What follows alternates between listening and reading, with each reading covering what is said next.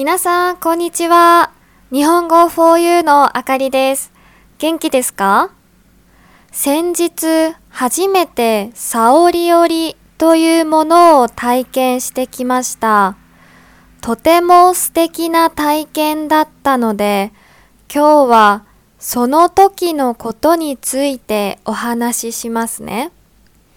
まず、サオリオリについてですが、これは自分の好きなように折ることができる手織りのことです。日本で城美沙夫さんという方が50年ほど前に始めたそうです。昔は糸が抜けてしまった織物には価値がありませんでしたが、これを個性だと考えたジョーさんが芸術作品にしようとしたのが始まりでした。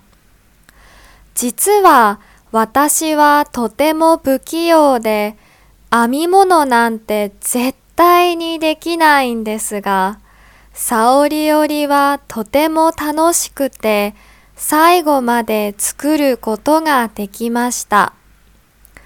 というのも、サオリオリには失敗がないんです。たとえ糸が飛び出てしまっても、ちょっと穴が開いていてもいいんです。それが個性になると考えるから。サオリオリには4つのテーマがあるそうです。その中でも私が一番好きなのは思い切って冒険しよう。失敗なんてない。自由に作っていいんだと考えたらワクワクしました。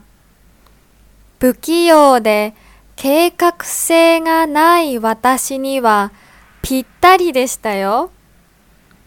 発想の転換によって生まれた芸術に触れることができて嬉しかったです。私のウェブサイトにその時折ったマフラーの写真を載せたので、よかったら見てみてください。The other day, I experienced Saori Ori or Saori weaving for the first time. It was such a wonderful experience that today I would like to talk about it. First of all, Saori weaving is hand weaving by which you weave as you like.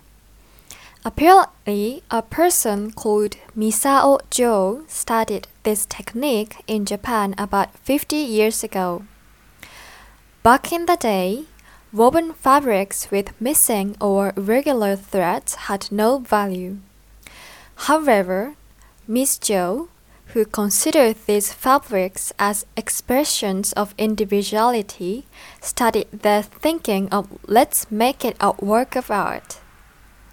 Actually, I'm very clumsy and cannot do knitting, but Saudi weaving was so much fun that I was able to weave until the end. There's no failure in Saudi weaving. Even if a thread pops out, or if there is a hole in it, it doesn't matter at all. These characteristics would be considered as expressions of individuality. Saudi weaving seems to have four principles. My most favorite one is be bold and adventurous. When I thought about there's no failure, create freely, I became excited. It fits me, who is clumsy and lacks the ability to plan ahead perfectly. I was happy to be able to experience an art form created by the change of a viewpoint. I posted a photo of the scarf that I weaved in the script of my podcast on my website, so please take a look if you like.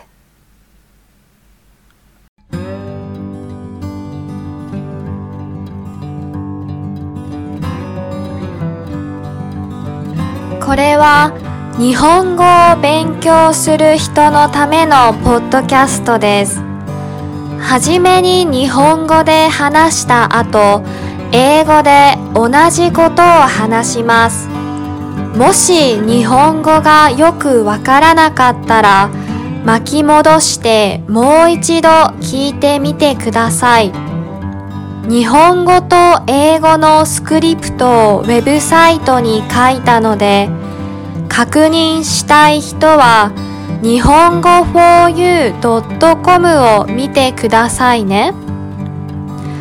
日本語 4u ではより面白いコンテンツや質の高いビデオのために寄付をお願いしています。皆さんからいただいた寄付はコンテンツ作りの設備の向上や動画作成のために使われます。このポッドキャストが面白いと思う人は日本語 4u.com から寄付をお願いします。最後までご視聴ありがとうございました。This is a podcast for Japanese learners.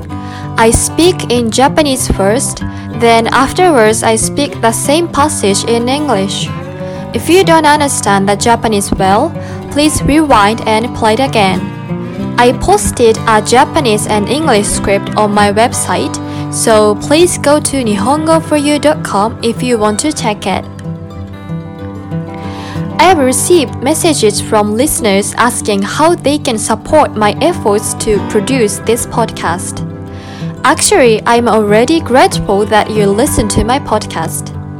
But if you'd like to do something more, feel free to make a small donation on my website at nihongoforyou.com. I am saving money to buy better equipment to produce more interesting content and higher quality videos.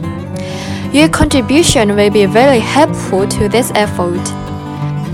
Thank you very much for listening.